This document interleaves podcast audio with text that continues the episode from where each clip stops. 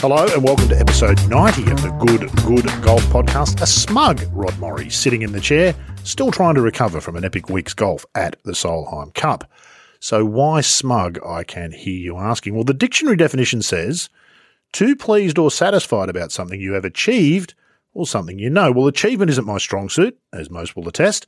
So my smugness is from the something you know category. And the thing I've known for quite a while that the rest of the golf world's just realised is Leona Maguire. What a performance in a week full of them. And on today's episode, you'll get to hear some of Leona's backstory thanks to an interview that I was lucky enough to snare with her back when she was an LET rookie playing at the bon- at Bonville on the New South Wales North Coast back in 2019. That interview coming along in a moment. However, before we go back that far, it would be remiss not to quickly recap what was a remarkable week at Inverness.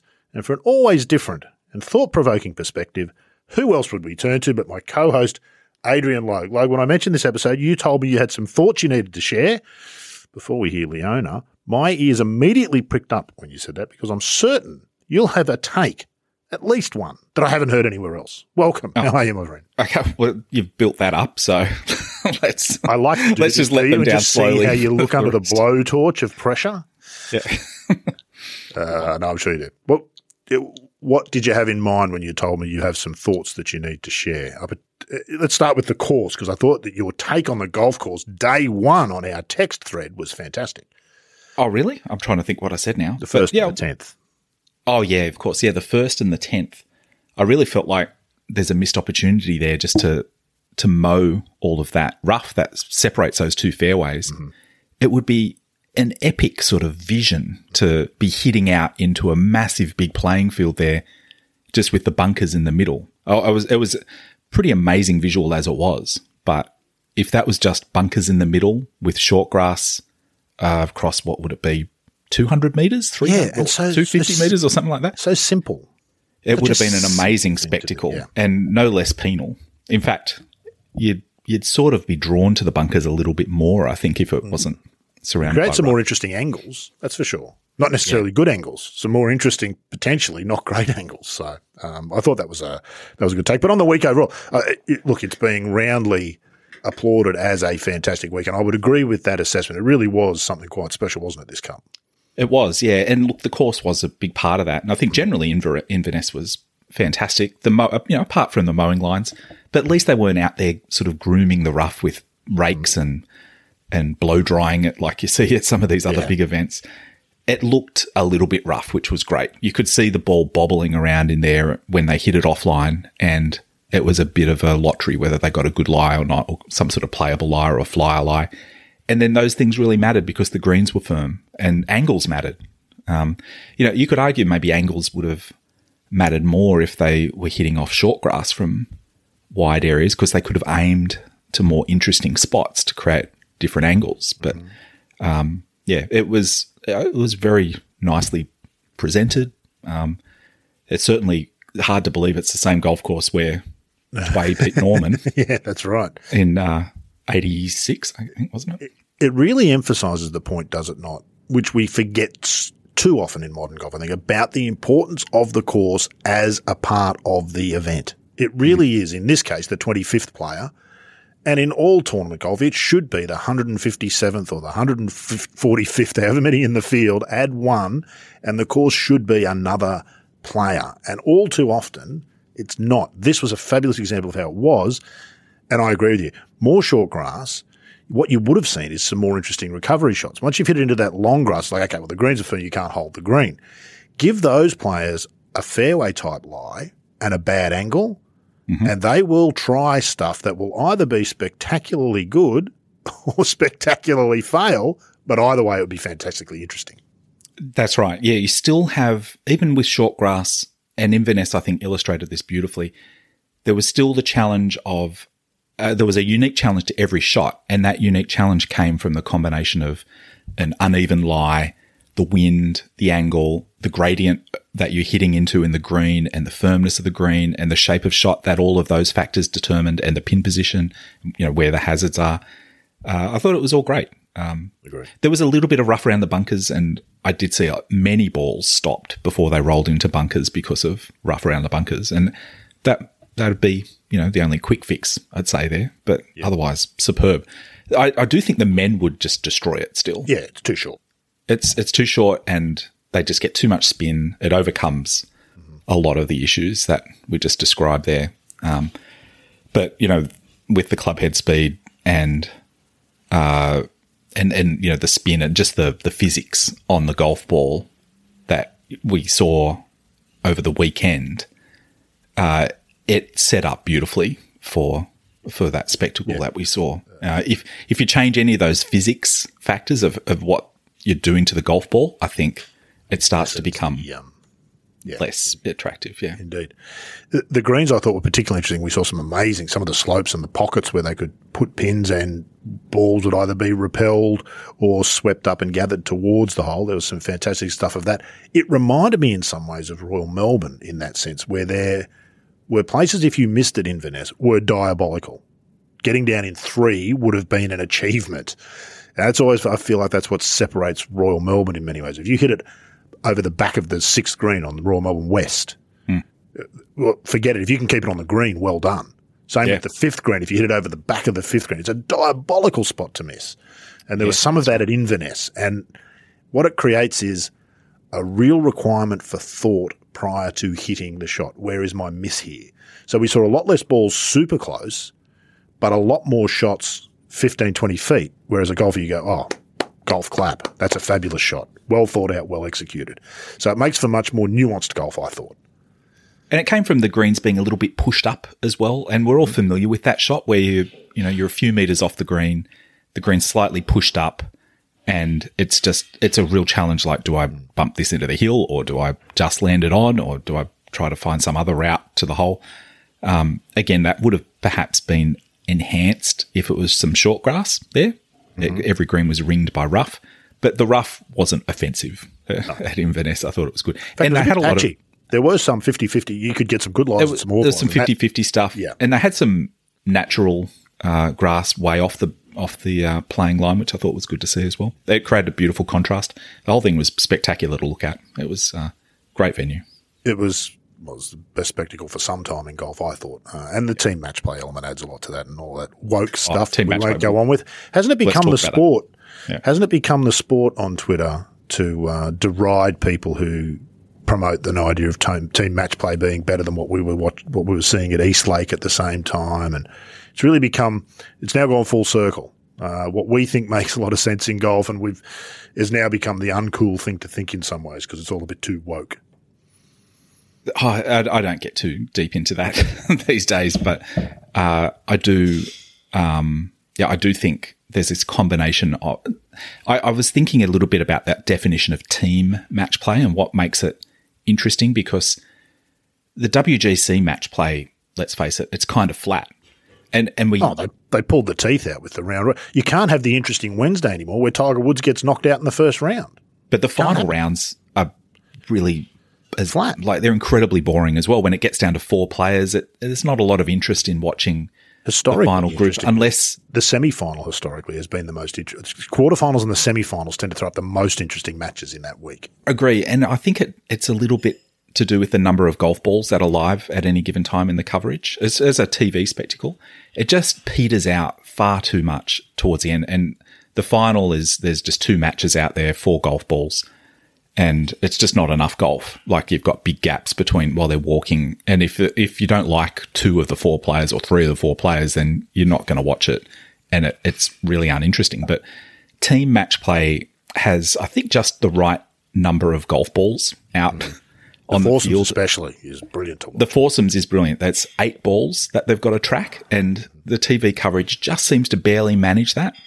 And it's not just eight golf balls, but they're playing pretty fast.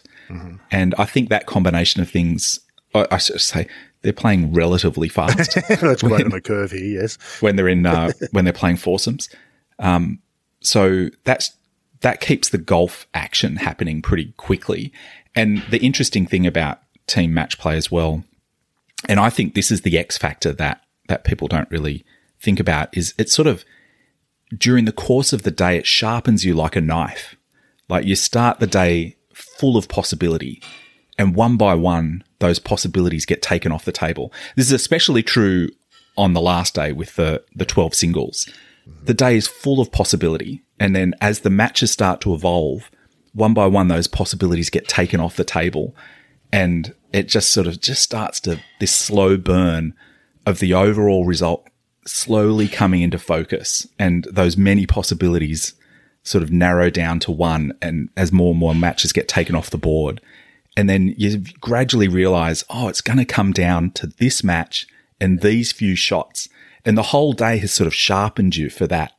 And, and you're constantly playing team captain in your head and doing the maths and saying, I've got to be there. You've got to get me to the 13th. I've got, I've got to see this shot. There's a crucial shot. I need to support, so and so, you know, that's, you, you're playing team captain in your head. So it's not just the, the spectacle of individual, like player versus player match play. It's that team aspect of, the whole day coming to a point in time which everybody can sort of see. And I, I, think that's the thing that really captures your imagination.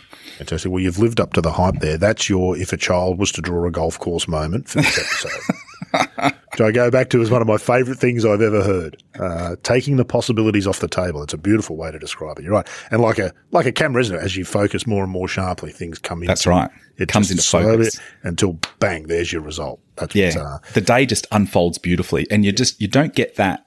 You, you ask why the WGC match plays flat. It's you don't get that. Don't get that. You, yeah. There's not that overall picture of the day. Yeah. That's the game within the game with team match play. It's kind of the, that does sort of describe stroke play as well as it unfolds over four days, and it's what people so often speak against about golf. Oh, it's too slow; it takes too long. That's kind of the beauty of it. I mean, you're really talking you know, chess versus what we used to call it drafts, now checkers. Checkers uh, here in Australia. Did you ever call it drafts? When I was a kid, checkers was called drafts. No, it was always checkers for me. Oh, it must have been the change must have happened around that few years between that's where it went to checkers. But it's that chess and checkers idea, isn't it? Uh, checkers has an appeal, but it's a fast food appeal. Chess has a you know sumptuous meal at a restaurant kind of where it's going to unfold over a period of time. And I've always that's right. That's what I've always liked about golf. It's what so many don't. Yeah, team match play is like three dimensional chess. Oh, off the charts team match play.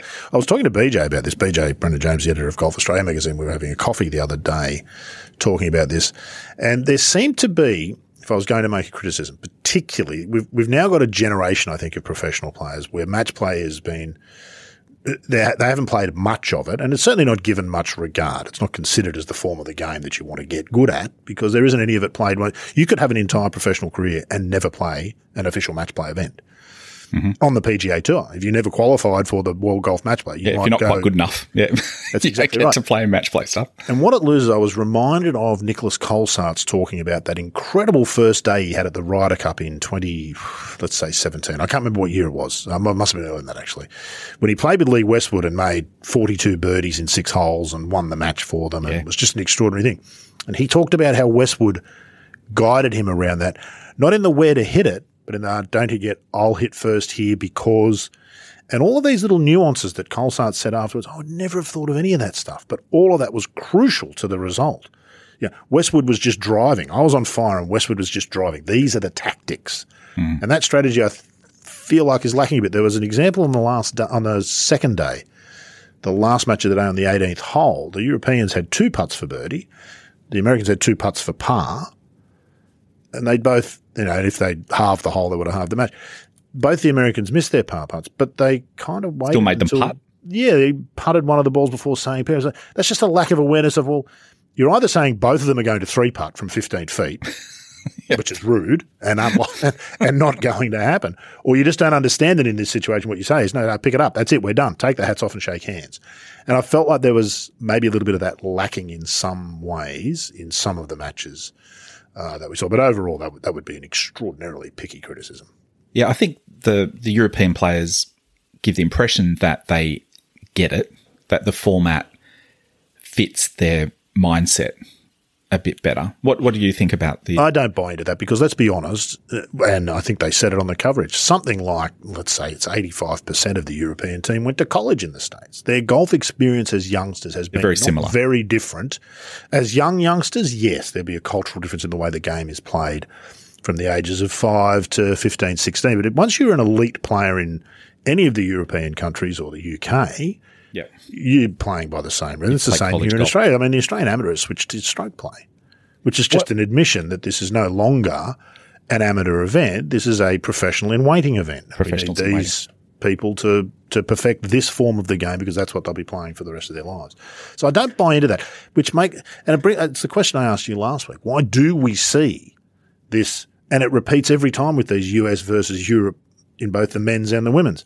The Europeans tend to go better in the team format, and then when it comes to the singles, the Americans dominate. There's no good reason for that that I can imagine. Richard Gillis wrote in his book a few years ago. I think it was maybe the 2014 uh, Ryder Cup.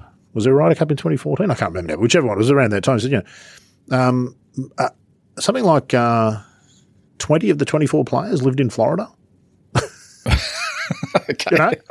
That's So, so I just I don't understand why that's the case. I just don't. There's something no, there's got to there, be something to it. I, now, I'm not saying the American team's unlikable, but they're less likable than the Europeans. Now, Now, why is is that, that? partly biased? Be- Well, because the Europeans really, in both the Ryder Cup and the Solheim Cup, they represent the rest of the world. So those of us that are locked out of these cups automatically gravitate to the rest of the world side, which is Europe, I think. Be unusual to find an Australian or a Kiwi or a Canadian who would barrack for the Americans yeah. uh, in these contests. So that's what I think that is mostly about. Uh, I mean, you, you feel European for a week every year, don't you? When the Solheim Cup and the Ryder Cup come around, you, you become a European, unless you're working as a journalist, of course, in which case you're completely neutral. Yeah. You have no opinion either way, totally objective. But I think that's what that is. I, I feel like because America, of course, and the reason it's America versus Europe because you know culturally when this started, America was the world's powerhouse, uh, and it was natural to be a part. You know, if you were if you weren't American, then you were part of the underdog team, and who doesn't like they- to be an underdog? you know, they really still are the powerhouse. I think. I think people point out that uh, there's, you know, it's one country against there was eight countries or seven countries represented. I think in the European team this time, but still in terms of golf population uh, and availability of golf, No dwarf. they dwarf every other country, and resources put into golf. Yeah. It, it still dwarfs every other country. Uh, having said that, and I know this is a um, Mike Clayton in particular likes to run this this sort of argument constantly about all sorts of things, and it's an interesting one to consider. Not that you can do it. If you were to start golf again, you would never have a Ryder Cup that was US versus Europe. Hmm. It would be US versus the rest of the world, and that's probably truer of the Solheim Cup. If you were to start that event today, it would be. It may even be Korea versus the rest of the world, including America if you be. look at the world rankings in golf, that's you would say that that would be the sensible way to do it. But some form of America versus rest of the world competition, including Europe, on either men's or women's. And a lot of people campaign for the President's Cup to become a mixed event, which would be fascinating. And the two teams, somebody laid out the two teams during the week, what they would have been. A combined men's and women's US team Oh, yeah. versus a combined men's and women's rest of the world team. Compelling viewing. You, you wouldn't have been able to turn it off. It would have been, it would be an, amazing. There are all sorts of reasons why it's not going to happen in the short term, but it would be amazing. The emergence of Thailand, I think, is interesting in that as well. In women's golf, in particular, there's uh, a real there, there's a, a cohort of really strong Thai players now. And the thing that that says to me is when you set the rules for these things, you, you've got to account for that somehow down the track. You know, another country could emerge which just becomes ridiculously strong. That's probably not going to happen with Thailand to the extent that it's happened with with South Korea, but but still, you know that that It's what the President's Cup banks on. Um, At some point, a Seve type character who is practicing golf on a beach somewhere in Asia at the moment with no access to facilities, who's going to be that amazing story of finding the game they were supposed to play, is going to emerge and be a President's Cup player. And that will inspire a whole generation. And I- I get a bit, I understand why people go, oh, the President's Cup, it's the poor cousin of the Ryder Cup. The same people, and I'm been among them. I've been guilty of this myself. Oh, we should have more match play. And then when the match plays on, should have more team match play. Put on a big team match play event. Oh, it's a dud because the PGA Tour owns. There's a lot wrapped up in that. But that does have that potential. And we saw it again. The two really close matches we've seen in the President's Cup, both in Korea in 2015 and Royal Melbourne 2019, have been gripping. Gripping. Mm-hmm. You couldn't ask for more better spectacles. And they've got the potential to be as gripping as the Ryder Cup ultimately. yeah, But well, it's team match play. It just needs time. Yep. That's what it needs is time. And it's, you have to give the PGA Tour some kudos for continuing with the President's Cup when it would have been much easier to say we tried it and it didn't work. I'm sure it comes up for debate every time they they review it. Uh, they, but they really could look. They would do themselves a lot of favors with their own players. I think if they said we're going to make the President's Cup a mixed team event because half of the top twelve players on the US tour go get a rest. They get a rest because yeah. it's the knock on the the American team plays every year. Whereas Europe and the rest of the world teams are every second year. What was so your argument about that destroys the Solheim Cup though, because it does it, but you, you can't pretend that you can just turn on a mixed event on on the President's Cup and not have an impact on the Solheim Cup yep. because you've got an American team then, so you can't play this. Well, not you can't. We're going to see it this year. Maybe you can. Maybe this is the solution. The Solheim Cup and the Ryder Cup are played together, perhaps. Mm-hmm. But you, the reason the Solheim Cup's always been played in the opposite year to the Ryder Cup is so that it's not smothered by the Ryder Cup. Now, this year's different because of the pandemic. Everything's changed, and they're actually going to be the same year. So it'll be an interesting experience. So if that's the case, if you can't play the Solheim Cup in Ryder Cup years, well, then how can you have a President's Cup? The logistics don't work. You've you've got a bunch of players who are going to be asked to play twice in one year at some point right in a team yeah. event, and that's not going so, to. Yeah, work. half a dozen American players are going to be. That's exactly playing right. two big team events in one year. That's right. So, so look, it would actually be it's two weeks without pay as well. that's right. And who can afford that with the yeah. money they're making on the US tour? That's for sure. And even the top women are doing okay. They're not doing as well as the men, but compared to the rest of the world, they're doing okay. Thank you very much yeah, yeah, for uh, for playing golf. So there are logistical issues about how you would organise that. But if you put your eye on the big prize, it absolutely makes the most sense that the President's Cup become a mixed event. Yeah. No, it does. It certainly does make sense. But yeah, that it destroys. I can see your argument that it, it from a scheduling point of view, how can the it, Solheim Cup continue if that's that's right? It's it becomes really really. Or, or, okay, you might be able to maybe the Ryder Cup would have to be sacrificed. I think realistically, nobody expects that that would possibly be the case. If something had to be sacrificed, it would be the Solheim Cup. Yeah, interesting. So then the only other alternative then would be to have a rest of the world team that doesn't include the Americans. And now you've weakened the whole notion. I mean, you, it's got to have a tribal aspect to it. It's what makes these things work. So the controversy that happened on day one with the overhanging ball, let's leave aside the specifics. That is all great stuff for these events because it makes the next one more interesting. That spice is what's lacking in the President's Cup. We're yet to have a really good old fashioned argy bargy about something in the President's Cup. And the day we do, it will get more interesting immediately. Yeah, true. Yeah. Yeah, it certainly added some spice to the next day there. You, oh, you love a good rules controversy, don't you? I love a good rule snafu. Nobody does it like golf. Nobody in the world does a rule snafu like It's always obscure and inscrutable well, and like everything with golf, is the whole point of the column I wrote. It's like life. It's such a complicated mess. You can't expect to go through the game without nobody. And there are people who've been watching the game for 40 years. Not one of them could have ever said to you before that week, here's a potential scenario that could unfold and laid out the set of facts that were involved in that ruling. No. Now, what and yet golf does attempt to do that. Exactly have right. you seen the, the, how thick the decisions book is for exactly. the rules of golf? And you get lots of complaining about it. People telling uh, new people come to golf and go, "This is madness. There has to be a better way." And in 15 years, they've gone mad because there is no better way. The game is complicated. There are too many. What makes it incredibly interesting is that it has way more variables than most other sports. Tennis's big question is: Was it in or out? That's it. Yeah. There's your existential crisis. Does was any other sport make mention of burrowing animals in their rules? Of course not. Or spectator cups or pockets. Yeah. I mean, the most important piece of equipment in golf is the ball. Yep. And any number of horrendous uh, outcomes can can grab it at any time. It can land in someone's pocket in a ball. It can be lost. Here's the most important piece of equipment in the game. Oh, I've lost it. How did you lose it? And there might be a whole bunch of different outcomes based on that. So there's you can't make a settle. They will always be imperfect, the rules of golf, and that's part of its appeal. Uh, the upside is golf is interesting because it's it lives in the world of shades of grey. Yep. Rules don't like shades of grey. They just don't get on. But if yep. you want the shades of grey that make golf such an amazing game, you accept that the rules are going to be imperfect and the shades of grey will occasionally be a problem. Yeah, the, the this rule with the ball overhanging the cup and Sagstrom's role in it, Korda's role in it, rule. the the uh, uh, Missy Missy Jones, uh, Jones. former guest on our old I Sit that's Golf podcast.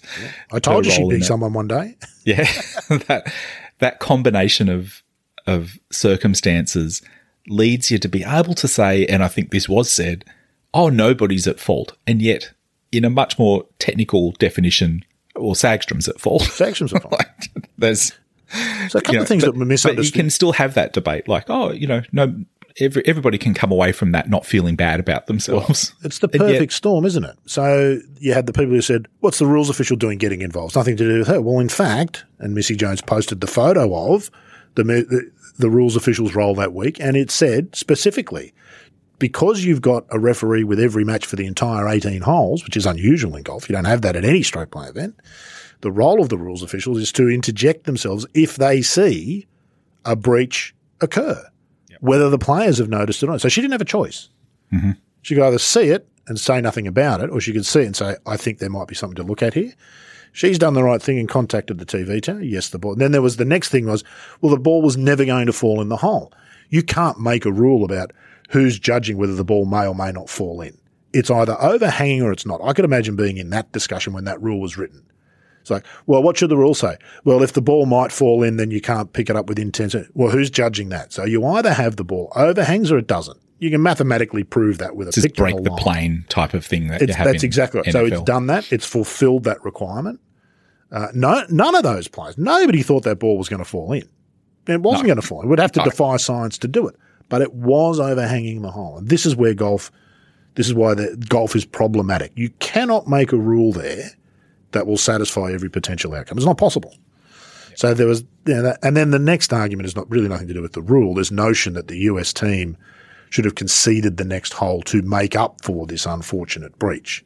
And I think Oh, what nonsense is that? Yeah. well, it's problematic. It's an extraordinary thing to ask of two. You, how, what was the combined age of Ewing and Korda, who were the 20, True. 40? Yeah, I mean, and you how might argue- you read the the room on that as well? Like, how can you in that situation can you zoom out and say, oh, you know, the the correct thing to do in this circumstances? Can I can I just poll this crowd around me to work out what the correct thing to do is, or can I poll Twitter quickly to work out what the correct thing to do is here? But under no- the pressure of that situation, there's no way you can make the right Malice on the part of the Americans in that. And I'm guaranteed, I'm sure they felt bad about the outcome there, but it's not like it was of their making. You know, that's a big burden to place. And people pointed to the Nicklaus Ryder Cup when he conceded to Jacklin. Incomparable, those two situations. Oh, Day one of a false 10th equivalence. match. Yeah. No way would Nicklaus have conceded. He would never have walked to that next tee in the circumstances of Korda and conceded the hole. And in fact, Nicklaus was lambasted by his teammates, and captain, the captain of that Ryder Cup, Sam Snead, was incredibly unhappy with Nicklaus for conceding that putt. Hmm. You know, we didn't come here to halve and retain the trophy. We came here to win, is what Snead said. Yeah. Hmm. Yeah. And he took that away from us. So was all years part of the later, Master fabulous. plan. They colluded to create that golf course, the concession. That's That's exactly right. So there's a lot of stuff there that if you really start to unpack it, I mean, golf's great with knee jerk reactions. And what I like is if you sit back and consider what the alternatives are, these situations almost invariably come back to, you know what? This is really the only possible outcome. If you just want to have a knee jerk and say, oh, that was wrong, but you can do that.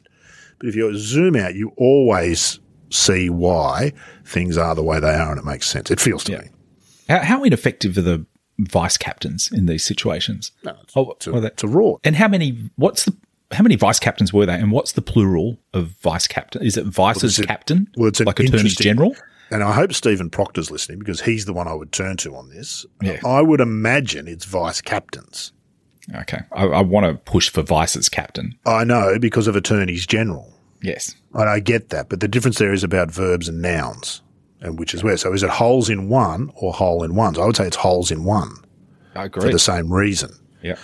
Uh, but I'd, I'd like to get Stephen Proctor's input, input on that, or any other English professors who happen to listen to us and are no doubt horrified by the nonsense that we go on with on a regular basis. But it's a good point. What do they do? I don't know. I don't think they do much. They hand out sandwiches and things like that. I think, but yeah, it'd be that's the sort of situation I think when the player needs a bit of perspective and Look, for a captain know. to walk to that and say, listen, I want you to concede this hole, absolutely. You can put that on the captains. They're the captain because they've got experience in the game, they've been around a long time. That's different. Uh, but can you imagine the outcry if Pat Hurst had walked out onto the course and said to Korda and Ewing, I want you to concede this hole to make up for something that wasn't your fault on the previous hole? It really escalates the whole situation Oh. to something. It, you've got you've got a situation, and then it adds a whole other situation on top of it, doesn't that's it? exactly right. Um, uh, look, and was and it was brought up. This is why I say these rule snafus are great for these events. We're still talking about the Annika chip in in 2000. I remember watching that happen. It was magnificent. and the accusations were astounding. Oh, they let her do it. They waited till she hit. And then they told her, and it was deliberate. And she was in tears. I remember, I can distinctly remember her just sobbing on the green. It was fantastic stuff. And it made the 2002 Cup that much more interesting. And everyone since, because it's in the Dottie Pepper with the the blow up clown, Dottie Pepper's face on it. They were all punching it in the European team, you know, those clowns that go I, down I and don't remember that, but I, yeah. They having that. Leona Maguire has hinted that they heard whisper Jennifer Kupcho said something on the Saturday night or Sunday night before the singles that something leaked out of the US team room that Jennifer Kupcho had said something they didn't like. And of course, oh. Maguire went and did. Yeah, well, exactly. Oh, that's juicy. That's but when I switched on the coverage on the singles because it was very early morning here, but the very first thing I saw when I switched on the coverage was Kupcho smashing a putter against a leg and then throwing it down against the bag. And I thought we're off to a great start here. I'm making a hot chocolate and getting into this. This is this is just the sort of stuff that we want to see. Yeah, it was fair. I actually thought that was going to be. We'll come to Leona Maguire because it's quite a lengthy interview. We better get started. Uh, what a revelation she was! But I really thought that match. I picked it to be a half. I thought the two of them there would not be an inch given, and that it would end up being half. That was a telling result for Leona Maguire. Five and four is not winning a match. That is a drubbing.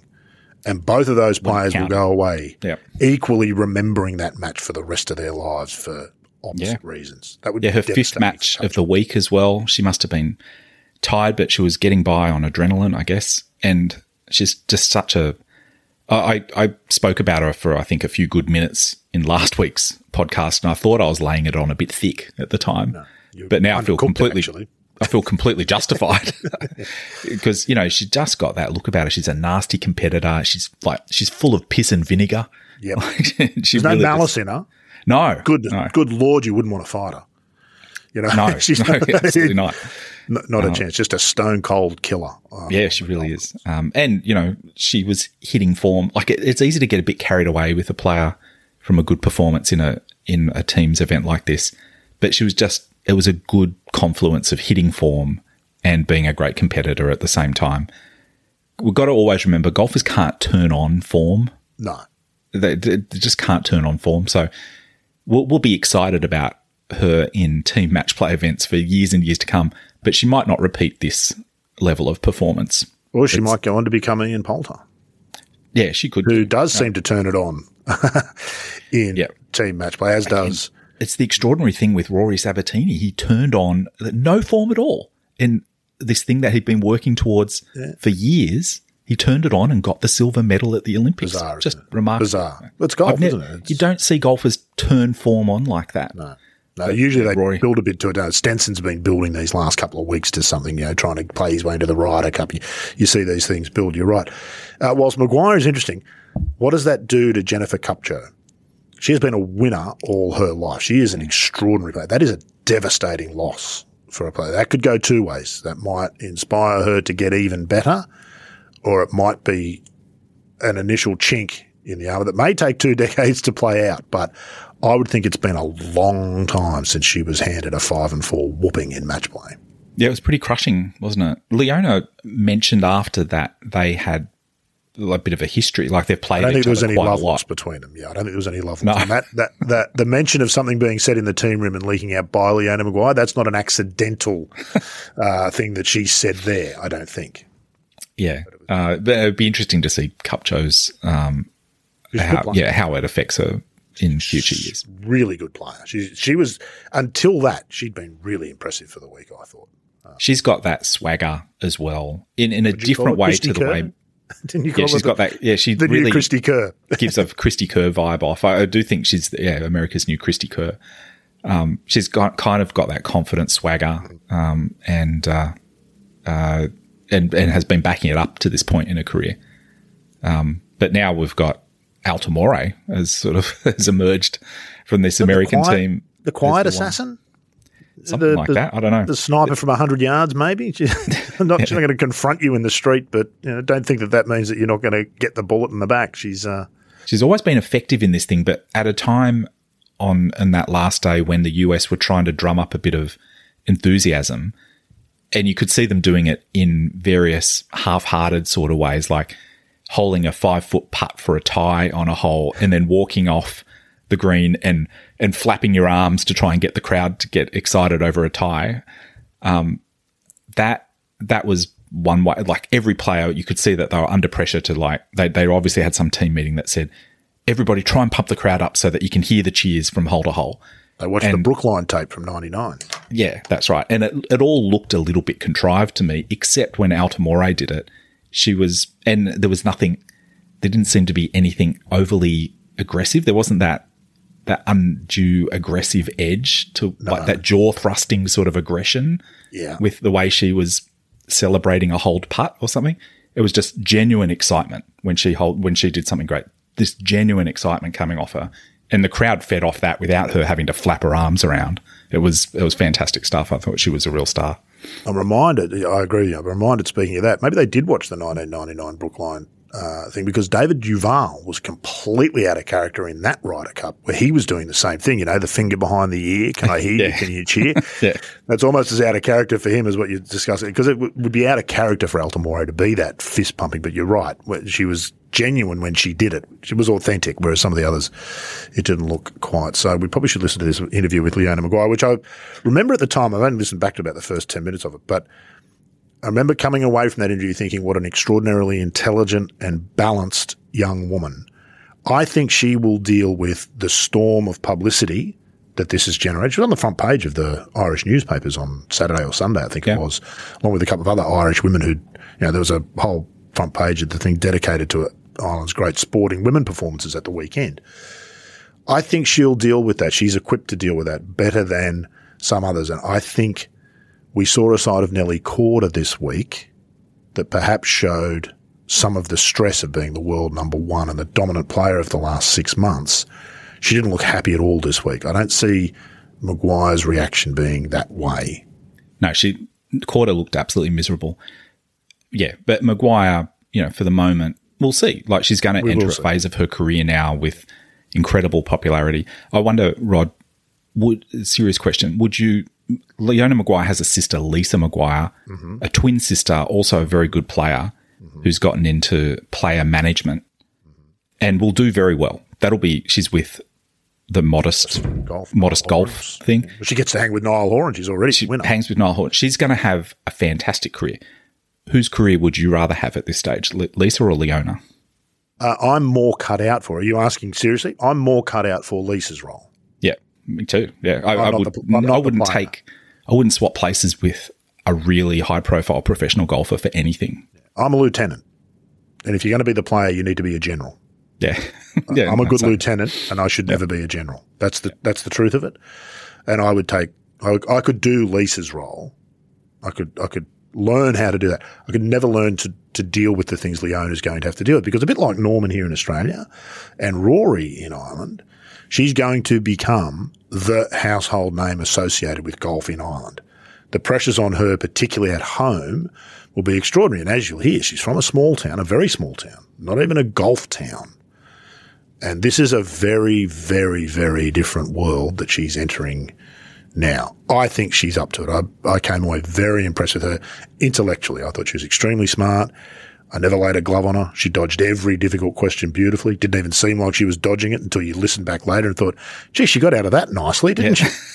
uh, just a natural with all of that stuff. And I think she, I do think she's, she's thoughtful and intelligent. Um, but it won't, won't be an easy road in a lot of ways for her. I mean, that, you know, fame is a gilded cage, but gilded cages are still cages. Uh, and that's a, that's the world that she's entering. So Absolutely. I wish all the best. But I, I found her very likable and I hope that, uh, bit of background on where she's from, what it's about. And it also got us out of having to find a guest for the week and all the hard work that comes with the pod. So was, I think when I suggested, you went, oh yeah, That's a great idea. It'll be one of our longest episodes, but it will be enjoyable. Logue, been good to have you along. You did give some, uh, if a child was to draw a golf course perspective, so that was a, a tick in that box. Thanks for that. Been uh, good to have you along. What are we going to do next week? Thanks, Rod. I don't know. We'll have to work something out. To think about that, isn't it? Yep. it's still this week. Ladies and gentlemen, Leona Maguire. Tell me the name of the town that you're from in Ireland and how you pronounce it, and can you get much further from there than here at Bonville on the north coast of New South Wales? Yeah, it's a, a place called Cavan, a pretty pretty small town in rural Ireland, sort of about two hours northwest of, of Dublin. Not many people have, have heard of it or, or that. A lot of people go to the more coastal regions of Ireland, I guess, when they visit. But uh, yeah, a little ways from home. Is it a, is it a golf hotspot? How did you come to golf from there? It's not really. Um, I grew up two minutes away from a golf course Dad played. Um, so there was a little nine hole par three course. So started on that and, and kind of worked my way up from there. Mm-hmm. Be a while since you played a nine hole par three course, I'd imagine, given where you are in the game now. I- read on, I went to your Wikipedia page. if I was to go through your achievements as an introduction, we'd have to end the interview there because you've done an awful lot. What are you, 22 now? 21? 24. 24 now, Yeah, right? get old. But you must almost feel like a veteran in some ways. You won big events as a 12 year old, big events as a 13 year old, as a 14 year old. It's been a, it's been quite a long time in the game for, you, hasn't it? At, at sort of the elite level. Yeah, that's what a few few of the girls were chatting about it. It's technically my rookie year on the LET, Yeah. but it, it doesn't really feel like it. I No. feel like I've seen a lot of these girls for, for a long time now, and I suppose I've been fortunate to play a lot of pro events in my amateur career and, and get to travel the world and, and do a lot of exciting things. So uh, my I kind of feel like a little bit of a veteran, but then I suppose a lot of new new experiences still to come. And of course, the game changes. The line between amateur and professional golf is much more blurred than it used to be, isn't it? At the elite level, as you say, most of the girls out here would be quite familiar with you now. Yeah, absolutely. I think um, I suppose the standard of, of amateur golf I think has has risen instrumentally over the last few years, and I think uh, I suppose we're fortunate that a lot of if you win a big amateur event these days, a lot of the time you get an exemption to play in a pro event and get to test your game against the world's best. And um, I was fortunate enough to do that on a, on a few occasions, get to play some LET events, some LPG events, even some, some majors. So it's always nice that when you get to tee it up against the girls you're watching on TV week, week out and, uh, yeah, get to play with them. Were you one that was grabbed by golf immediately? Because, of course, from a nine hole par three course in a small town in rural Ireland, there's nothing to suggest that somebody's going to do what you're doing and, and become a major player on the world stage. Did it grab you straight away? And what was it about golf? Um, well, I have, a, I have a twin sister, Lisa, and I think we were, We'll come to that. we were always pretty competitive and uh, growing up we played just about any sport dad was dad was big into sport and i suppose we played uh, a lot of soccer a lot of, of gaelic football at home we were big into swimming and he'd been always a keen golfer and, and really wanted us to Good to player, give- your dad? Your- good enough yeah Okay. Suppose he doesn't really play as much anymore i think once we started beating him Yeah, then he kind of give, gave the game away. Yeah, fair he enough. preferred to, to caddy, and he spends a lot of time on the golf course now, just not playing himself.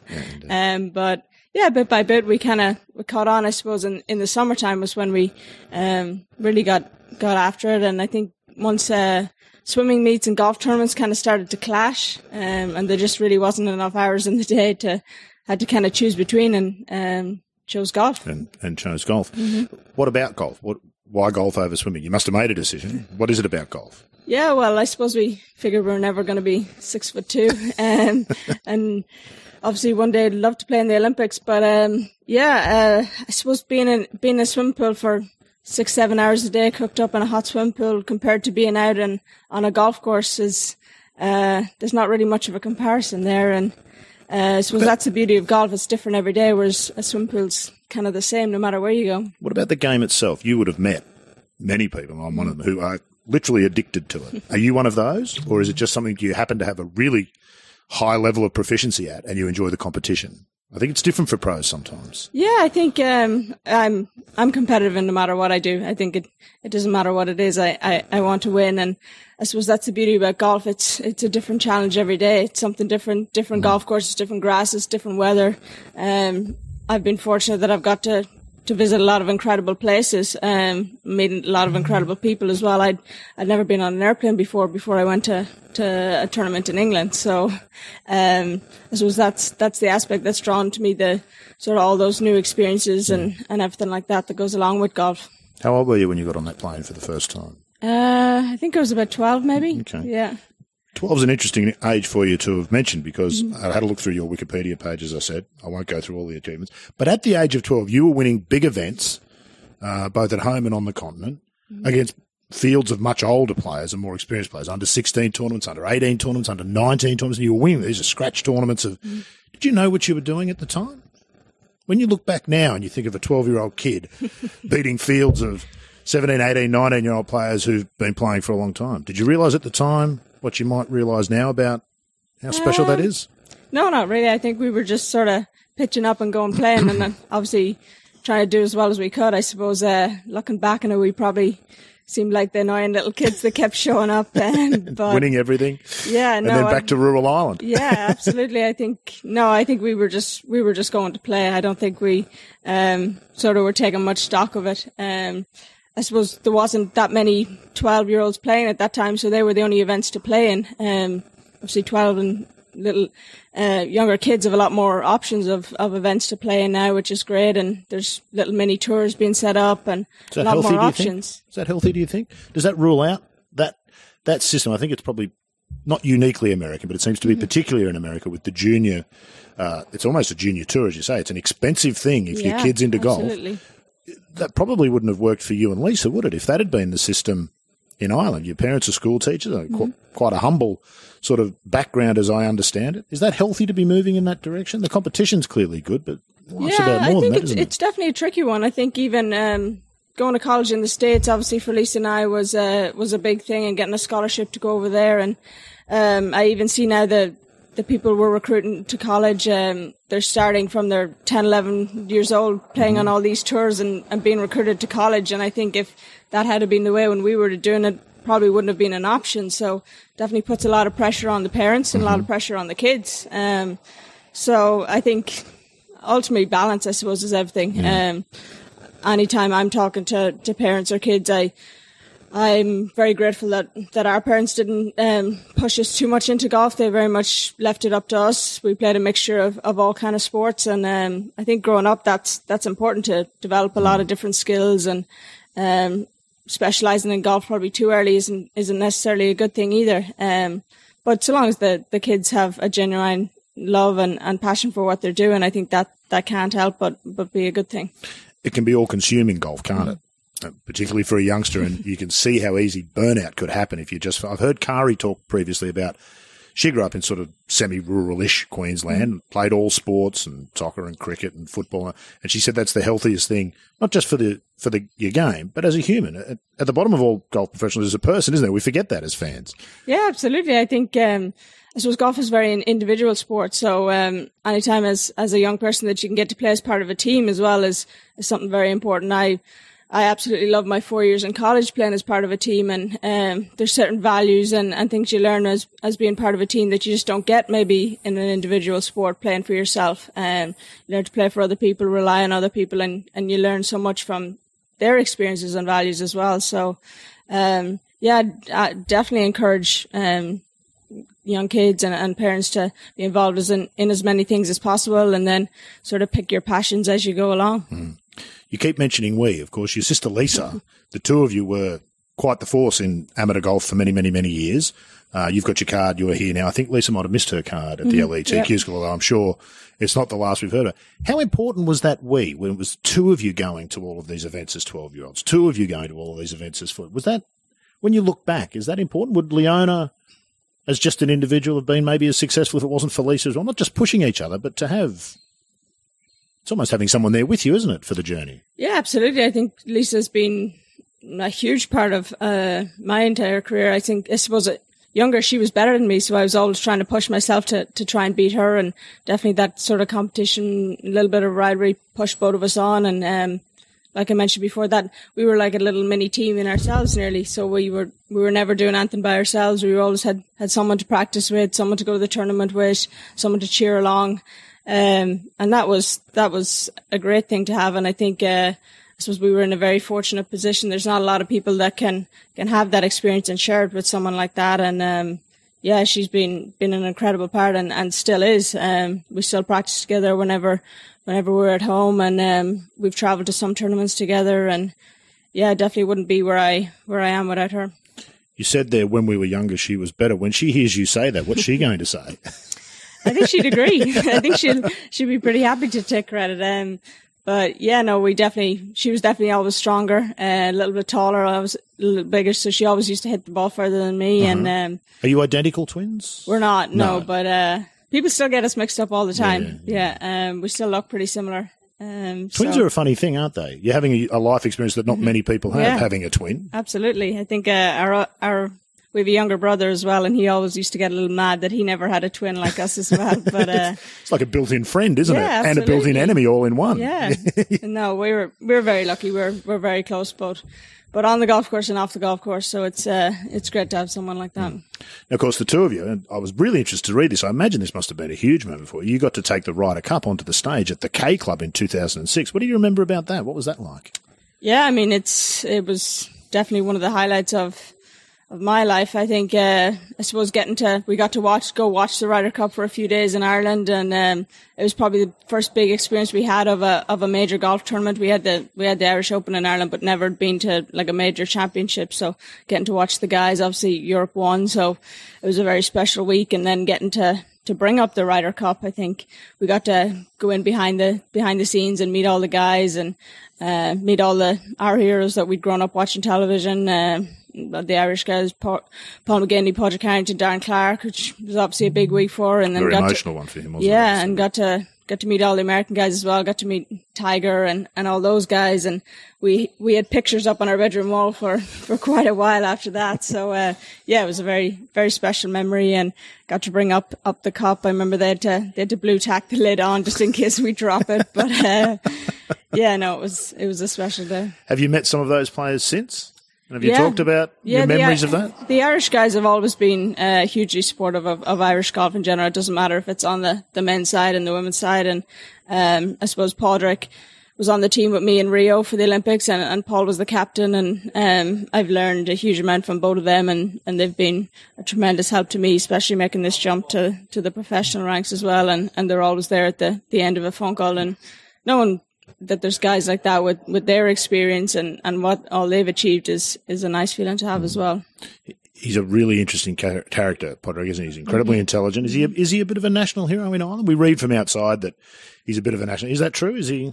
Yeah, Is he that big a absolutely. deal? I think that everybody speaks incredibly highly of him. He's he's very down to earth, such a nice guy, very well read. Um, I think Padraig would would stand up and have a conversation with you for for hours and hours and hours. And I think he just has a he has a genuine love and passion for the game, um, that's that's quite unrivaled. And even at this stage in his career, he's always trying to learn more, get better, and uh, that's pretty inspiring for anybody with with all his majors under his belt as well. Yeah, he's a he's a fascinating. I listen to interviews with him sometimes, and he's terrific. I think I feel like in golf we sometimes overlook the importance of the little things, and I think about you saying, you know, we didn't, we, there wasn't much golf to go and watch in Ireland. I think we have the same thing here in Australia. Just that a, potential young golfer getting to see a celebrity. A, a big star golfer, a Geoff Ogilvy or a Padraig Harrington or a Darren Clarke or a Rory McIlroy. Maybe talk a bit about the importance of that because for all the programs we run, you don't see any, do you, where they say, let's get a busload of kids and take them to the golf and let them follow Tiger Woods for a couple of holes. And they might fall in love with the game. Yeah, absolutely. I think, I suppose a big thing for kids is they copy what they see. And if, uh, if they can't see it, well, then there's probably less chance of them, of them doing it. And I suppose, uh, we've been lucky. We've always had, always had the Irish Open. They always let, um, I think kids under 16 in free and there's always, always big crowds. I remember dad bringing us to the Irish Open and, um, getting to walk around and, and seeing Padraig and, and those guys playing. And, um, yeah, it's definitely a huge thing. And, and the more it can be, have golf events and have people come out and watch, even on TV helps a lot. Um, I suppose. It's disappearing from there too, isn't it? Yeah, golf or free to air TV. If you don't have pay TV, Yeah, it's certainly in definitely Australia, it's much do you definitely a, a struggle, and I suppose that's that's a big thing at, at home in Ireland. We've we've launched the twenty by twenty campaign, which is trying to get more even visibility for female sport um, in Ireland, letting people you know. lost it? What do you mean you? You've lost, did you say you've lost the 20 by 20 campaigns? No, you- launched the twenty. Oh, by 20. launched. Sorry, I thought you said you. I was going to say, Yeah. what, what sort of a nation cuts a women's sports Yeah. program in 2019? No, no. Yeah, no. So that'll be. I think that's going to be great. We're trying to sort of increase participation and, and media coverage of, of women's sport by twenty percent by by twenty twenty, and that'll be, I think, a great initiative to sort of um to build on that and trying to get more more girls out to watch female events. It doesn't matter what sport it is, trying to get more coverage in the papers on TV. So, um, yeah, it's a big, big part of, of growing sport and, and participation in general. It's a bit of a movement, isn't it? We've got a similar thing happening here in Australia. We've got Australian women's AFL now is quite big. The cricket is growing. Uh, it sounds like you're doing the same sort of thing. Do you feel that as a young woman traveling around the world as a sportswoman? Do you feel a bit of a movement? Is there, or is it only in small pockets where we're making um, an effort? I definitely think it, it's definitely uh, in more sports than others. I think uh, I suppose we've been lucky in golf that um, definitely at home in Ireland, the media have always been hugely supportive of us. Um, obviously, we'd me being the only Irish golfer out in the European Tour right now, we'd we'd like to have a, another handful out here pretty soon. Take a but, bit of uh, pressure off you too. yeah, but uh, I'd like to have a few of the girls out here join me. But um, yeah, no, it's it's. I definitely think it's improving. I think there's there's definitely kind of a shift in in perspective and and focus towards the the women's game, and I think. Uh, the more people see and, and read about it and go watch it, I think they, they kind of realize how good these girls actually are. Um, and there's maybe not as big a gap between the men's game and, and the women's game as people might think. Hmm. Ultimately, professional golf is entertainment, isn't it? Mm-hmm. And professional women's golf is entertaining to watch. And I've often wondered why there might be a barrier, why some people just don't seem to embrace it more. Any thoughts on that as to why? Yeah, I suppose maybe there's that, that little bit of a mindset that, that the men's game is, is a lot more powerful and maybe it's more impressive to watch. But I think, uh, the people with that perspective have never seen, uh, Lydia Ko or an Inbee Park hit a wedge to a foot. So, um, I think there's obviously different, different aspects of the game, but, um, fascination with power is interesting, isn't it? Yeah. Where do you sort of stand on that? Because I mean, we have long hitters in women's golf yeah, too. Absolutely it, women's golf feels a bit more balanced to me in that sense. Men's golf has become all about power and almost power yeah. only. Women's golf isn't that yet, is it? No, not quite. It's definitely getting longer and longer. Obviously, there's there's some girls that hit it just as far nearly as some of the men. Um, but it always fascinates me when I play in pro ams with guys, and they always say how they can they can relate to the the women's game a lot more. Um, they can't relate to your your Cameron Champs and your Rory McIlroys. They're hitting mm. 350, 360 off every drive. But we uh, can. Let's be honest. that's it's madness, isn't it? But I, I, suppose the thing about it, the owner, is that uh, what we've done in golf is focus on that about those guys. But of course, they're fabulous putters. They've got incredible short games. They're great wedge players. We just don't talk about it, do we? And so golfers who watch and, and sort of learn the game from the pros aren't learning the right things. Golf is a much more rounded the game game than just long is an advantage if you can do the rest of it. Yeah, absolutely. I suppose even if you look back to Tiger at the, the height of his career, it was it was his short game and his putting that won him all those mm. majors. It wasn't necessarily uh, off the tee. Yeah. And I think that's, I suppose it's, that's the fun part. A lot of people yeah. love to go to the range and beat balls and yeah. try and hit it as far as they can and, and get on, on TrackMan and launch monitors and see what numbers they can throw out. But, uh, yeah, ultimately, I suppose short game and putting is, is what wins big tournaments. it's, it's, where golf is actually. Mm-hmm. It, it's always struck me that long driving is kind of the, it's it's the fast food of golf. it's nice, but it's ultimately not satisfying, and you can't really live on it. There's a lot more to the game. Speaking of Tiger, you mentioned Tiger there. Of course, he's a you know he's the icon of our generation, your generation, and mine. We're a long way apart, but he, he he spans both. I suppose the impressive thing about Tiger is his longevity and all of that winning, the pressure of winning. You've done a lot of winning is it a habit? I, I note that you've kind of won at each level as you've come up. A lot of people point to Tiger and say that Earl Woods did a great job of making sure that Tiger won at a level before he went to the next level. Is there anything in that? Talk a bit about winning and most of us don't do it. So you've got a you've got a unique perspective. Yeah, obviously there's there's no better feeling probably in, in any sport than winning. Um that's ultimately point of what, sport, isn't it? what you're trying to do yeah. every week um is is to win and yeah, I suppose that I had a long amateur career and, and kind of worked my way up the levels and started off in, in Ireland and then moved to Europe and then over and back in the States and then on to college golf. And I suppose a lot of people asked me would I turn pro at 16, 17, 18, 19 every year. I was kind of getting questions of, will you turn pro this year? Will you turn pro this year? And, um, I always said I'd do it when I was ready. I, I'd do it when I felt that my game was enough to, to challenge at the pro level and, um, your physical game or other part? Because golf think- very quickly stops becoming about the swing plane and the putting stroke and about this and all the other mm-hmm. stuff that goes on with being a professional, doesn't it? Yeah, absolutely. Uh, there's a lot more to golf than than just on the course, and uh, I think you have to be ready. And I suppose four years in college for me was was enough to to sort of make sure I was ready in in all aspects and and feeling like I was prepared. And I think preparation's a big thing for me in, in any of those tournaments that I won. I felt like I was prepared and, and ready to really give it my best shot and I don't really have to things. So, um, whenever I feel like I'm ready and prepared, that's when when I do my best, and I think that's a that's a big part of winning as well. Was it hard to resist that temptation at the age of sixty, especially when you're having so much success? I know you play at a few pro events, and I'm sure even at that stage you would have measured your game against the professionals. Thought, yeah, I could compete with these guys out here. Was that was there a temptation to to turn pro earlier ever? Yeah, absolutely. Um, anytime you get to tee it up alongside your heroes, you'd love to love to be out there week in week out doing it. Uh, would have been nice not to have to go back to school on the Monday morning after after teeing it up on a More Sunday. More profitable too. Yeah, but uh, I suppose my parents being teachers, they always they always sort of valued education and, and always stressed the importance of that. And I med- remember Padraig Harrington saying before to me that the same sort of dedication and hard work that it take to do your studies would be the same to, to succeed on tour. And, and that's something that, that always stuck stuck with me, and um, I suppose my degree will will be no load to carry. Um, I wouldn't change the experiences I had in college for the world. And uh, what did you study? At psychology and marketing. Okay, so hopefully be pretty useful to me in golf. In basically, is what you've yeah. studied there, isn't it?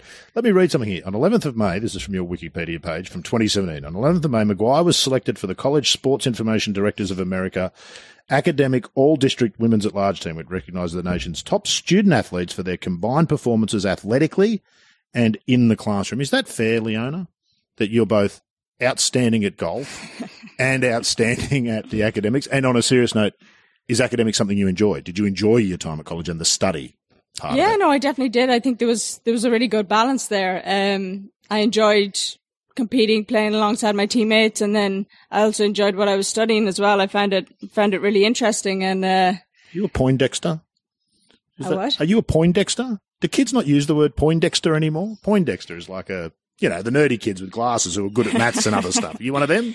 Uh, a little bit, I guess. Um, no, I enjoyed school, but uh, I didn't enjoy the homework and all the rest and sitting sitting down at tournaments to write papers. But um, no, it was. I think it was a good balance not to have uh, all golf and and that was it. I think that's that's been a big part of uh, not getting burnt out. I suppose that um, I'm 24 and I'm still every day I'm looking forward to going out on the course and and stuff like that, knowing that, that I have that behind me. Um, so yeah, I really enjoyed it. 130 weeks, 131 weeks at the top of the world amateur rankings. Um, I imagine that becoming the world number one amateur is and professional at some point is a goal. Once you get there and you're there for so long, does it become a motivator to keep doing it, or is it in a funny way a bit of a burden to try and stay there? No, I mean obviously you you always want to try and be the best at, at whatever you do, and um, I worked my way up. Uh, I think I got there near the end of my freshman year in college, and it sort of every time that every once in a while people would update me in so many weeks and so it many becomes weeks. its own and, story, doesn't it? Yeah, it wasn't really something that I personally I wasn't logging on every uh-huh. week to check what I was doing. Um, it was kind of a byproduct of just playing well and, and winning tournaments and. Um, I think that the Irish media at home kept a track on it, and every once in a while I get a message to say it's, so many weeks. But um, yeah, you want to be the best. You want to um, up your game to a level, and, and obviously you'll always have challenges as well. So they pushed me to to get even better, and uh, yeah, it's it's not really something I thought thought about while I was doing it, but uh, it'll be something nice to look back on. I've written it down, so that's nice. uh, you mentioned the Olympics before. I recall talking to Sue O some time ago the Olympics to people of my generation for golf. I'm a I'm not a fan of the golf in the Olympics. I'm in that brigade. Mm-hmm. Um, I feel like we've got our majors in both the games, and it's not necessary. But Su told me something which kind of made me think differently.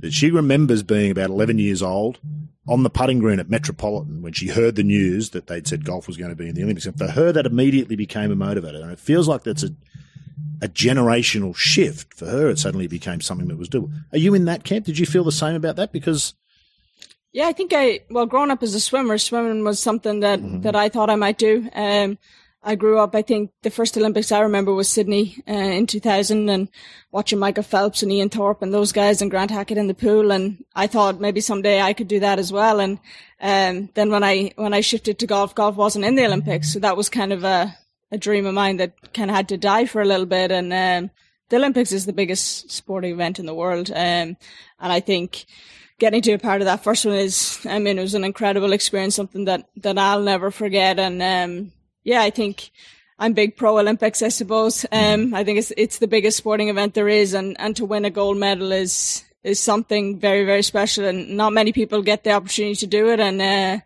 I suppose you get 16 chances every four years to win a major championship, but you'll only get one to win a gold medal. And, um, I think even, even talking to the guys and listening to the guys like, like Justin Rose and them that did go and, and did win medals, I think is, is something very special. What was it like being in the village and all that other stuff? Because Su was there; she mm-hmm. made the team. Yeah, you, were there. What was it like that whole experience? Yeah, I mean, it's it's one of the best memories I've ever had. Um, got to stay in the village with all the athletes. I suppose the Irish team was was quite a small team. We didn't have that big of a team, so we all stayed together. We had a lot of meals together, breakfast, lunch. Went to watch everybody else competing. I think that sense of camaraderie and, and team spirit, something that you don't really get. Um, I suppose being the only Irish player out on tour right now, it's it was something very different to me. I had the had the boxers and the badminton players and the swimmers and everything come to the golf course and cheer me on, and everybody's decked out in the same uniform. And you know, anytime you get to represent your country is something very special. But to do it on the biggest sporting stage in the world is is is something incredible. And I had people supporting me that never really tune into golf and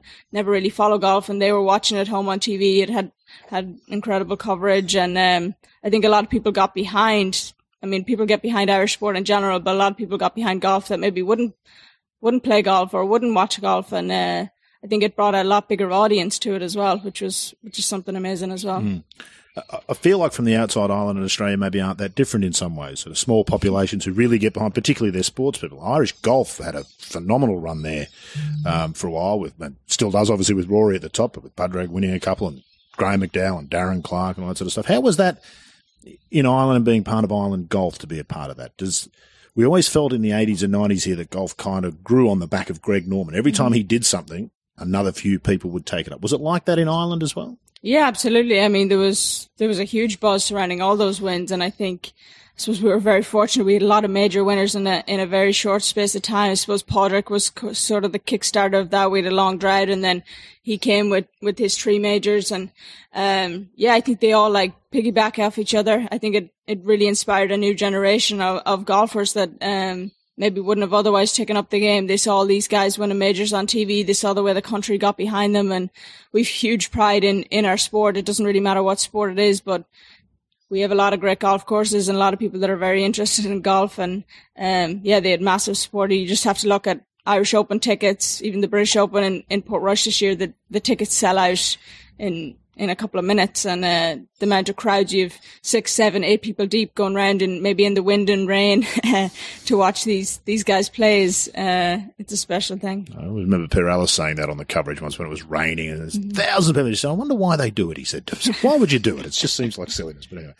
Um, for all of the success of yours and all the stuff that we've talked about already with golf, of course, you're only very recently turned professional. That's all amateur stuff.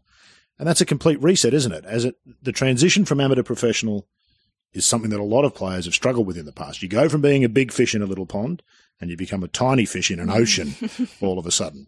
How have you sort of managed that in your own expectations? I know you missed out on getting to second stage of Q school by a shot, uh, which is annoying, I'm sure, and disappointing. But how is that? How have you dealt with that transition to this one? It's not all new to you, but it kind of is too, isn't it? Yeah, it's definitely it's a different way of life going from uh, week to week to week, uh, following the tour around. I suppose in the amateur game you maybe play two, three events, and then you get a few weeks off, and then you play another couple. And I'd never really before done five, six, seven weeks in a row. And um, I turned pro in June straight after college, and um, on the Symetra tour, and was kind of playing catch up. Um, so pretty pretty much had to play everything there was. Didn't really get any breaks, so that was something very new to me. Getting to play in in pro ams every week different golf courses. Um, a lot of the girls had, had already played the courses before, so there'll definitely be a bit of an adjustment, I think, uh, before I get that familiarity and sort of just get used to how everything works. And uh, yeah. What are your plans for this year? You got your LET card in December. Mm-hmm. I think this is your first start as a member of the LET. Is that right? On the yep. LET, you've played mm-hmm. LET and you've yep. played them as a professional, but this is your first start as a member. What's that process like, and how does your year ahead look? I imagine the ultimate goal is to get to the LPGA. How is that going to happen for Leona Maguire? What's the plan? Yeah, it's going to be a very busy year. I suppose I was I was fortunate enough at, at Q School in, in December to get a really good category, to get that top five category. So I'll get to to have the luxury of planning my year this year, which is is something very nice to have. So I'll play a mixture of, of LET and Symetra in, in, in the States. So I'll be over and back quite a bit. I'll rack up quite a few air miles this year, I would imagine. Um, so yeah, starting, starting my year down here, got to play in the, the Vic Open mm-hmm. the week before last and then do a two more down here in Bonville and then in Canberra and then head back to the States uh, to play four over there. Mm-hmm. So, um, yeah, busy year ahead. That's a draining schedule, isn't it? You must have thought very carefully about that because others have tried in the past and the, the two tour things is extremely difficult, isn't it? Yeah, I think I, I sat down at the start of the year and, and sort of put the two schedules together and, and sort of wrote up a schedule matching them all up and uh, dad took one look at it and said uh, where's the brakes?" and uh, so I who's kinda, paying for all this? I had to sort of reassess and go back and put a few more brakes in there. And, and obviously i'd love to play in as, as much as i could but i suppose i have to be be sensible about it uh, at the same time. How long does it take you to get from here in australia back to i assume you're based in the uk still yeah, uh, back in Ireland, I, I came from Ireland, so stopped off in Dubai on the way. Um, stayed there for, for a few days for practice. Uh-huh. A little bit warmer than it is yeah. at home. Uh, but yeah, it's it's probably a day and a half trip down here, and uh, head so, back straight back to the states after this. But I'll actually go back in time, which is quite nice. it, it's a long time to sit in planes, isn't it? It's probably overlooked a lot. Mm-hmm. Once you really make it, and you have your own plane, it's different. You've got a bed and people to make you dinner. But mm-hmm. flying mm-hmm. commercial around the world is not as much fun as when you do it for holidays, is it? Yeah, no, definitely. I think a lot of people think as golfers that we, we fly around in our private jets and, and in the lap of luxury every week. And I suppose the reality is quite a bit different to that. So a couple do.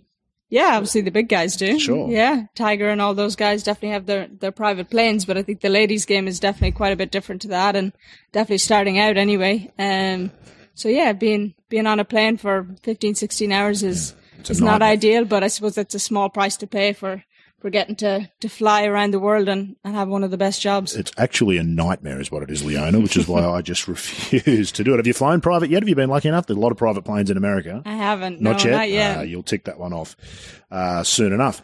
Of course, part of turning professional is you get a management company. Mm-hmm. The management company you've joined is a particularly interesting one, Niall Horan. Yeah.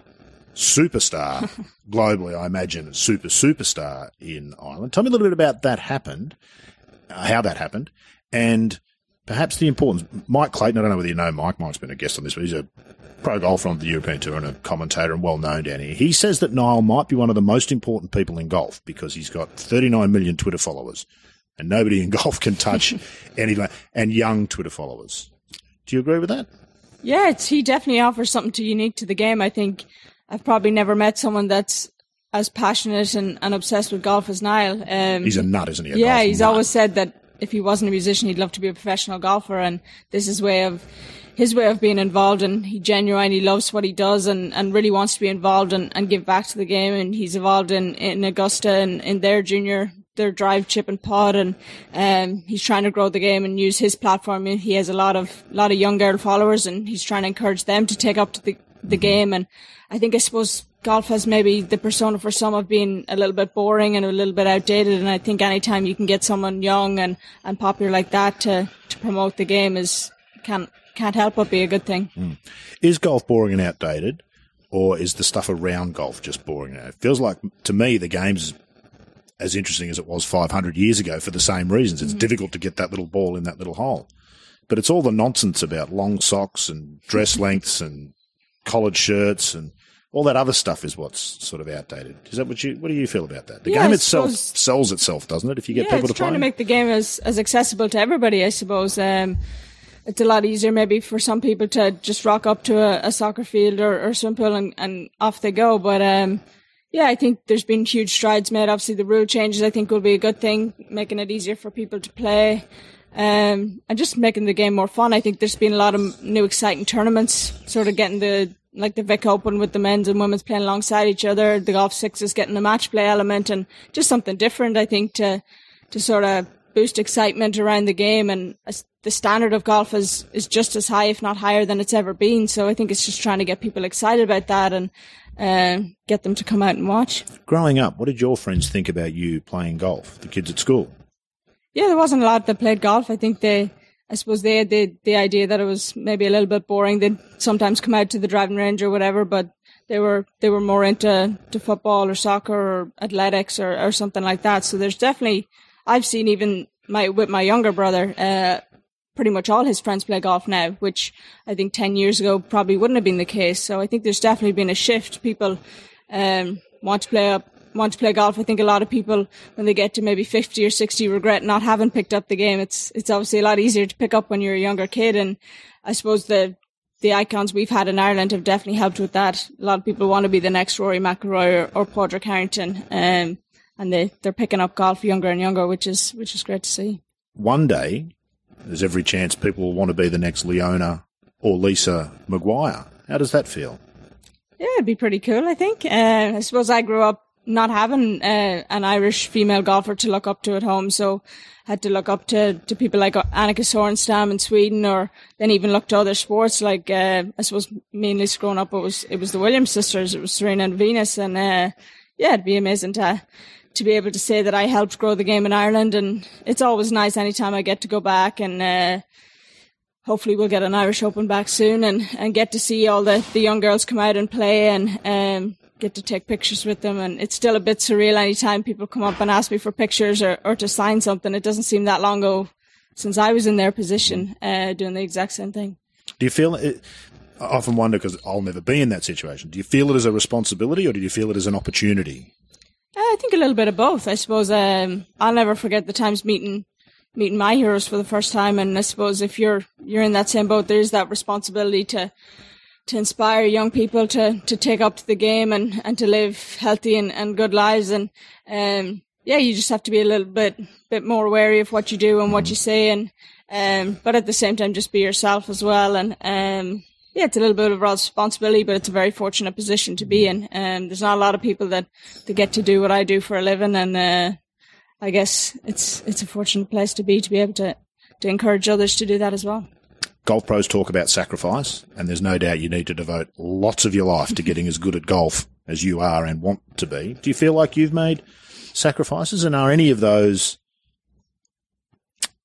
unhealthy is probably the wrong word, but do you know what I'm getting at? Is it, yeah, obviously, I suppose golf is probably one of the more time consuming um, sports. You spend majority of your time on a golf course, either practicing or playing or, or traveling or, or preparing. And yeah, there's definitely sacrifices. I think, uh, I suppose it's a trade off. You, in order to get to the top, you have to, have to maybe sacrifice, obviously, moving away from home, going to college in America was a big one for me. A lot of my, a lot of my friends were, were going to college in Dublin and were able to go home every weekend and, uh, spend time with their friends and, and, see their family all the time. And I was 5,000 miles away.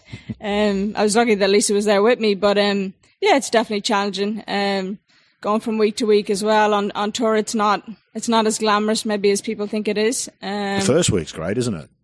The second week's not yeah. quite. The third week it starts to get a bit tiresome. Yeah. The fourth week is like, really? Do we have to keep doing this? Because yeah. it's travel, not tourism, isn't it? it it's is. travel as it work, is. and it's a totally get, different we thing. We get to see some nice places, obviously. Um, get to enjoy some of the sights along the way. I think Australia's been been one of my favourites so far, and I got to spend some time with, with friends in Sydney this past week as well between tournaments. So anytime you get to do that as well makes it makes it that bit nicer yeah. as well. Yeah, indeed. It's a, it's a long way to come. It'd be a shame not to do a bit of sightseeing while you're here. Let's talk about that quickly. Uh, you did play at the Vic Open. And I think you missed the third round cut. What was that experience like? Uh, it's a big, interesting festival of golf, that Vic Open, and of course it was particularly big this year with the LPGA and European Tour co-sanctioning. How did you feel about it? Yeah, I thought it was an unbelievable event. I think it was a great um, sort of way of, of doing it, trying to get the, the men's and the women's same course, same week, same everything. And, um, I think it was, it was great to be able to play alongside the guides. Obviously the equal prize money was a massive thing for us. And, um, a lot of people watched it on TV at home as well. I think it got got great coverage at home, and um, hopefully a lot of other events will will sort of follow suit. But there was there was a great buzz and a great energy about the whole week, and um, you could tell that people really were really really excited about the event and really wanted us to be there and, and see us doing well. How'd you go with the no ropes? Because of course the people walk with you, some of them with their dogs. Uh, it's it's different, isn't it? Yeah, I thought it was cool. Um, we have a little bit of that at home, so it wasn't wasn't all that different, and um, the crowds were all really respectful and, and seemed really knowledgeable as well. So anytime you get to play in front of crowds like that is is a great thing, and um, yeah, no, there was there was a lot of people out, a few dogs, obviously, um, but uh, yeah, no, it was great. Dogs keep you calm; they're a good thing to have around golf. What did you make of? I won't call it a controversy, but there was some chatter about the lack of top women's players from the LPGA who came to the Vic Open. Was there much chatter about that in the locker room? And what were your own thoughts? Yeah, that? no, I don't think the I don't think the girls themselves talked all that much about it. I think everyone that was there was generally uh, excited and, and happy to be there that that made the trip down under. And I think uh, obviously it's when there's a, a new event like that, some players come, some don't. I think the ones that did were were delighted they came, and um, hopefully in the in the next few years the the big big names will come and obviously scheduling is a is a big thing. Everybody has to mm. sort of plan out their year as best as as they can, and and people coming from various parts of the world. But uh, I guess the those of us that did play got an amazing experience. It's always a shame when we talk more about who's not at an event than mm-hmm. who is, isn't it? I, we sometimes get it wrong a bit that way. I suspect it's a bit like the Olympics and the guys who skipped the Olympics who look back and went, I wish I hadn't done that actually. Yeah, absolutely. I think Rory's Rory's definitely said that he, he said he's regretted yeah. it. Um, Spieth, I think, too, said the so same thing. it's one of those things that uh, I suppose you, you miss out and then you'll you'll not miss out again. So yeah. uh, you might see quite a different feel next year. Yes, perhaps we can add prophecy to the list of Leona's skills because Rory, of course, did show up this year at the Tokyo Olympics. He was part of that six seven way playoff for the bronze medal uh, in the end. Leona also played at the Olympics. She finished in tie for 23rd at Tokyo. What a week was for her at the Solheim Cup. I think we've seen the birth of a superstar, and I hope that you've enjoyed this chat from a little over two years ago with Leona. We'll be back to do it all again next week with episode 91 here on the Good Good Golf Podcast.